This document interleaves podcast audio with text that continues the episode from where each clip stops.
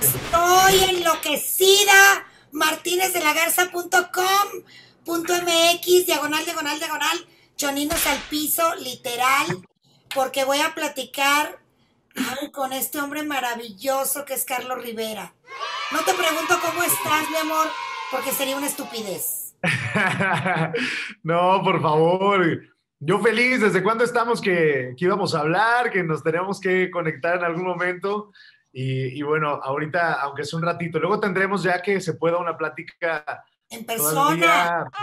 Pues, totalmente. Eso es lo que ya todos pedimos. Aunque te voy a decir que hasta acá hueles rico, porque me acuerdo perfecto cómo olías, mi amor. Cuéntame de estos 100 años maravillosos con Maluma y Calibre 50 que me tienen fascinada.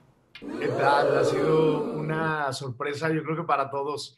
Desde que se nos ocurrió hacer esta colaboración a Maluma eh, y a mí, de hecho, cuando me mandó la canción, este, la escribió con Edgar Barrera y decía, bueno, pero ¿cómo hiciste esto? ¿no? Siendo colombiano, digo, Edgar es mexicano, obviamente, pero eh, vamos a hacer esta canción ranchera. Yo también, entonces le, agregué algunas cosas de mi letra, de mi melodía. Eh, terminamos haciendo lo que la gente ya escucha ahora y conoce. Y, todo el mundo se sorprendió porque cuando anunciamos el, dueto Maluma eh, y yo, todo el mundo pensaba que me iba yo a meter al reggaetón, ¿no? sí, yo también. La verdad, y, y, hubiera sido divertido, pero creo que era mucho más interesante de repente poder, algo, poder hacer algo así. Ayer estaba justo con él porque estamos aquí eh, para los premios Lo Nuestro, que ahorita de hecho ya me voy para allá, pero eh, antes quería platicar contigo y contarte esto. Eh, y decíamos eso, dice, es que, dice él, amo el mariachi, me encanta la música mexicana y que siempre quiso hacer algo así. Entonces, bueno, pues me, me, hizo la invitación para que me sumara a la canción este, y luego, bueno, pues ya la gente la, la, la, abrazó, nos ha ido increíblemente bien, fuimos ya número uno en México de todas las radios, este, tanto eh, de pop como, como regionales y obviamente en general en Colombia, en Argentina, hemos hecho sonar el mariachi en las estaciones pop de muchos lugares del mundo, cosa que creo que eh, hay un gran mérito y que... Por supuesto. debemos agradecerlo, Chicuela, porque nosotros los mexicanos que, eh, que amamos nuestra música, eh, tú más que nadie que tienes el ADN del regional mexicano, eh, de repente cuando alguien más de fuera viene y, quiere también abrazar ese género. Qué bonito. ¿Verdad? Porque de por sí la música mexicana es súper generosa, entonces nos permite eso. Es, a mí me da hasta pena ajena que países como Colombia, por ejemplo, valoren más el mariachi o la gente de Guatemala que aquí en nuestro país. Es increíble. ¿En qué momento se les ocurre lo de calibre? Pues mira, digo, hablando de, de lo del mariachi, e, es importante porque eh, cuando yo saqué mi segundo disco, que se llamó Mexicano, era un disco de música mexicana con mariachi, y efectivamente no había estaciones que tocaran mariachi, ni siquiera las regionales. O sea, increíble. Y, me acuerdo que digo, a, pesar de eso, la gente, pues afortunadamente nos fue muy bien con ese álbum, pero ahora creo que el mariachi está volviendo a tener eh, otra vez ese auge que era tan necesario. Y, volviendo también a ese punto de, de, lo generoso que es el género, eh, pues pudimos hacer esta invitación ahora a Calibre 50. Yo lo conocí a Eden eh, de, tiempo atrás por muchos amigos, de hecho en los Grammy. No sabes lo emocionado que está y el miedo que tenía, lo entrevisté y me dijo, no sabes el pavor, porque yo decía, ¿podré cantar eso? O sea, la gente me aceptará cantando eso. Y le digo, ay, claro que sí. No, pero aparte, Eden está cañón, porque mira, ahora que estuvimos en la máscara, este, que él, él era oso, eh, era imposible identificarlo porque cantaba tan bien el pop o el rock o lo que le pusieran que nunca nos imaginamos que iba a ser Eden Muñoz, o sea, un cantante regional mexicano, eh, porque además este, es tan buen cantante que puede cantar lo que quiera. Así eh, y como compositor, ni qué decirlo. Claro. he, de decir que le agregó. Compositor. La última parte de, de, este, porque es literalmente un remix como, como se debe, o sea, le agregó él una parte a la canción al final este, y que dice, sé que vale la pena un gran amor salvar. Y, y creo que le, le, puso ese sabor que a la canción, que por sí es una canción como de dolor, le terminó dando todavía mucho más profundidad. Dime una cosa, porque tú eres un hombre muy sensible, eh, por eso escribes como escribes esas bellísimas canciones. Eh, ¿Cómo te ha tratado la pandemia? Yo quiero pensar que ya estás vuelto loco por ir a dar conciertos, que debes estar arañando la pared, literal. ha sido eh, complicado. Al principio, la verdad que, fue eh, muy duro, eh, incluso he contado ya que, que, sentí cierta incluso apatía de que me llamaban para hacer lives y yo no quiero hacer nada, no quiero hablar con nadie, me rapé, este, y ese era mi que es guapo, es guapo. Dije, ahorita estoy rapado, ahorita no, no quiero hacer nada, este, y después empecé por, por, el agradecimiento a Dios de tener la posibilidad de tener un techo, este, un, plato en la mesa, ¿no? Y, y traté de encontrar eh, también la manera de ayudar. Este, hicimos varias labores, varias este, cosas, incluyendo mi canción de Ya Pasará, que durante muchos años todo lo que se recaude va a seguir yendo a Save the Children, que es esta fundación que ayuda a los niños del mundo, pero especialmente eh, pues para los niños de México. Y, y, se ha podido hacer muchas cosas buenas con eso. Eh, luego, pues también la inquietud, imagínate, pues nosotros no, paramos. Yo tenía 10 años sin parar, o sea, desde que saqué, eh, desde que empecé a hacer mamá mía, o sea, hace, eh, uy, eso tiene más de 10 años. Sí.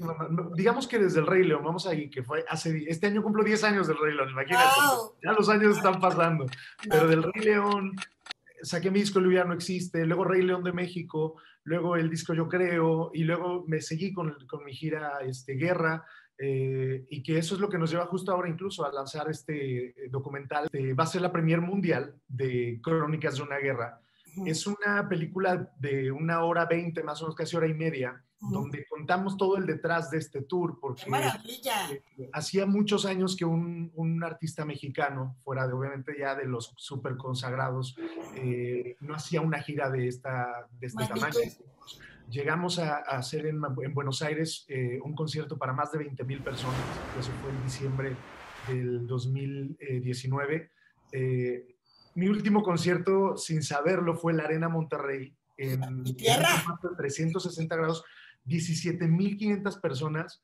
Primera vez que, que, un artista pop mexicano llenaba un, esa cantidad en 360. Sí, la Arena Monterrey completita, porque esa tiene truco, ¿eh? De repente le quitan y así. Tú lo sabes. Tú, la llenaste completita. La de, de, veras. esa fue la de veras. La de veras. Es más, gente que se quedó fuera y todo. Y, y creo que todo eso, más en este momento, se debe de contar y, se lo quiero sobre todo compartir a la gente. Claro. Eh, esto, bueno, por ahora, para la Premier Mundial, que además yo me, toca ir a España, que por fin ya voy a poder otra vez viajar un poquito, voy a, hacer ahí eh, algo para, bueno, es una sorpresa que me puedo decir. Este, luego te voy a contar porque estoy haciendo otro proyecto. Okay. yo creo que va a ser uno de los más importantes de mi carrera y ese te lo voy a contar en otra entrevista, pero esperemos que esa sí sea en persona. Ay, sí.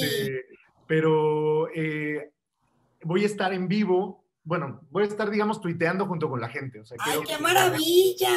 Todos juntos, cada quien en su tele, en su eh, computadora, en su teléfono. Qué pero quiero estar ahí como haciendo esta, esta premiere, pues, junto con mis fans, eh, platicando desde Instagram, desde Twitter, desde Facebook. Este, pero es un documental que espero que no, no se lo pierdan. Contamos mi paso por Viña del Mar, que, que aunque todo el mundo lo vio, que fue maravilloso. Pero el, detrás, ¿eh? No sabes el detrás lo fuerte que fue. No fue tan fácil como parece. O sea, por eso cuando me entregan las, las gaviotas de, de, oro y de plata, eh, yo me solté llorando tanto, tanto, porque hay un detrás muy, muy interesante que lo contamos ahí en el documental. Muero por ver ese documental, pero la pandemia también trajo cosas bonitas y te lo pregunto como siempre con mucho respeto, porque siempre hemos dicho que lo nuestro se quede nuestro. Pero ya sabes para dónde voy. porque hay casa nueva, anduvieron comprando muebles. Mi amiga está muy contenta, muy nerviosa, porque dice que ahora pues le toca hacer la comida y preparar el numerito. ¿Cómo te sientes? La pandemia siento que fortaleció mucho la relación de ustedes, Carlos. Sabes que como dicen que, que no hay mal que por bien no venga y yo creo que literalmente a pesar de, lo, de las cosas tan difíciles que, ocurrieron para todos, nadie nos salvamos. Eh, para mí personalmente, pues también se convirtió en una de las cosas más bonitas de, mi vida, porque tuve oportunidad de disfrutar eh, de las personas que más amo, este, de mi familia, de, de, la mujer de mi vida, de, ¿sabes? de nuestras cosas, de poder construir eh, sueños eh, juntos, ¿no? Porque viajaba tanto que, que, a veces había muchas cosas que me perdía, ¿no? Y que de repente no, no, eh, por más que uno quiera, por más que, que, que, uno lo desee, pues estás trabajando, trabajando, trabajando. Y esta vez fue así como que disfrutar, incluso cuando nos quedamos sin nadie que nos ayudara, ¿no? Pues este, mientras iba a trabajar, pues órale, yo tiendo la cama, yo, este, para que por lo menos cuando llegara estuviera la casa limpia. Yo fui, yo fui el amo de casa. Pero ella me, me contaba que muy padre, que, que para ella eh, también el preparar la comida y qué quieres hoy y ese tipo de cosas, pues es muy padre. También me contaba pues que extrañaban mucho a las familias de cada uno de ustedes, porque no las pueden ver, los dos son muy familiares, los dos son muy de estar con sus familias, con su mamá, papá, etcétera. Y, pero les sirvió mucho, insisto, como para conocerse más, como para convivir más, porque no es frecuente por los viajes y por el trabajo de ambos. Sí, fue como nunca, como nunca. Y, como te digo, yo creo que fue de lo mejor que me pudo pasar en la vida. hay canciones, hay canciones nuevas. Ah, sí. No, no sabes, no sabes lo que, lo que ha salido, no sabes lo que se... Eh, ¿Sabes? Porque yo creo que la, pandemia, así como, eh, pues, hay mucha gente que, que, eh, y sobre todo en relaciones, ¿no? O sea, o, las acaba, ¿no? que ya no se soportan. Exacto. O, algo, todo lo contrario. O se vuelven más sólidas. O todo lo contrario. A mí me pasó, afortunadamente, todo lo contrario. Además, dice mi amiga que tú eres muy detallista. De repente le sacas hasta las lágrimas con los detalles que tienes tan bonitos. Bueno, me gusta, me gusta este, demostrar el amor que tengo. Eh, bien tú lo dices, eh, siempre hemos sido muy cuidadosos en, proteger más que cualquier cosa.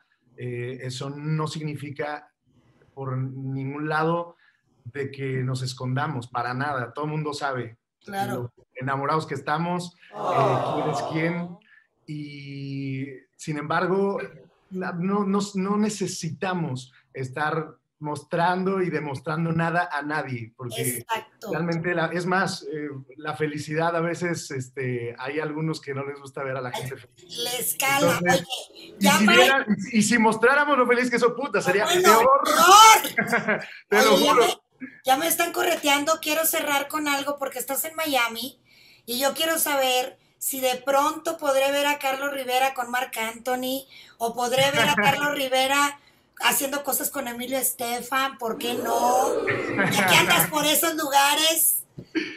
Ay, estamos preparando muchas cosas, eso sí te lo puedo adelantar. Como te dije, hay un proyecto que para mí yo creo que será uno de los más importantes de mi carrera, donde tendré esa fortuna justo de, compartir con gente que ha admirado toda mi vida. Te puedo contar que en este viaje específico he cumplido grandes eh, sueños eh, sueños que, me han conmovido literalmente hasta las lágrimas, de ver cómo eh, de repente, pues como siempre decía, un, niño de Huamantla, que, iba yo en el coche con mi mamá, este, escuchando canciones de artistas que yo admiré, eh, bueno, que, que, yo escuchaba que a ella le gustaban y que pues por consecuencia a mí.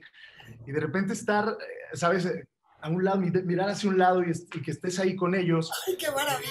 Es, maravilloso. Entonces, bueno, eso, eso te, lo, te lo contaré pronto. Eh, pero sí, de hecho, justo ayer estuvimos en las oficinas de Emilio Estefan. Este, estamos planeando algunas, algunas cositas con, con él. Este, y, y, bueno, pero ya, ya los demás detalles te los contaré luego porque hay otros proyectos que no son míos que yo no los puedo contar. Entonces, este, pero, bueno, los míos. En la próxima, te quiero siempre, Carlos. Te abrazo fuerte te deseo todo el éxito del mundo y sobre todo me encanta ver, verificar que conservas esa sencillez y que ya sé que nunca la vas a perder porque es parte de tu esencia. Muchas gracias, mi chicuela. Te mando mil besos. Prometido la siguiente, ahora sí en persona, mucho más eh, pues completa. También eh, solamente compartir que aparte de, que este sábado 20 de febrero es la premier de Crónicas de una Guerra, a partir del 26 de febrero se lanza el, el CD, es doble CD más DVD, donde van a poder también comprar tanto el disco pues en vivo del, del, del Guerra Tour, eh, más guerra, eh, viene 100 años, 100 años con calibre 50, viene ya pasará, este, viene perdiendo la cabeza. Entonces, bueno, pues es un disco que, que, ya la gente va a poder comprar a partir del 26 de febrero en todas las tiendas de México, la, o por internet o donde sea, pero bueno, ya, ya va a estar disponible. Qué maravilla, Carlos. Que sigan los éxitos. Te mando un abrazo fuerte. Un beso gigante. Mil bendiciones.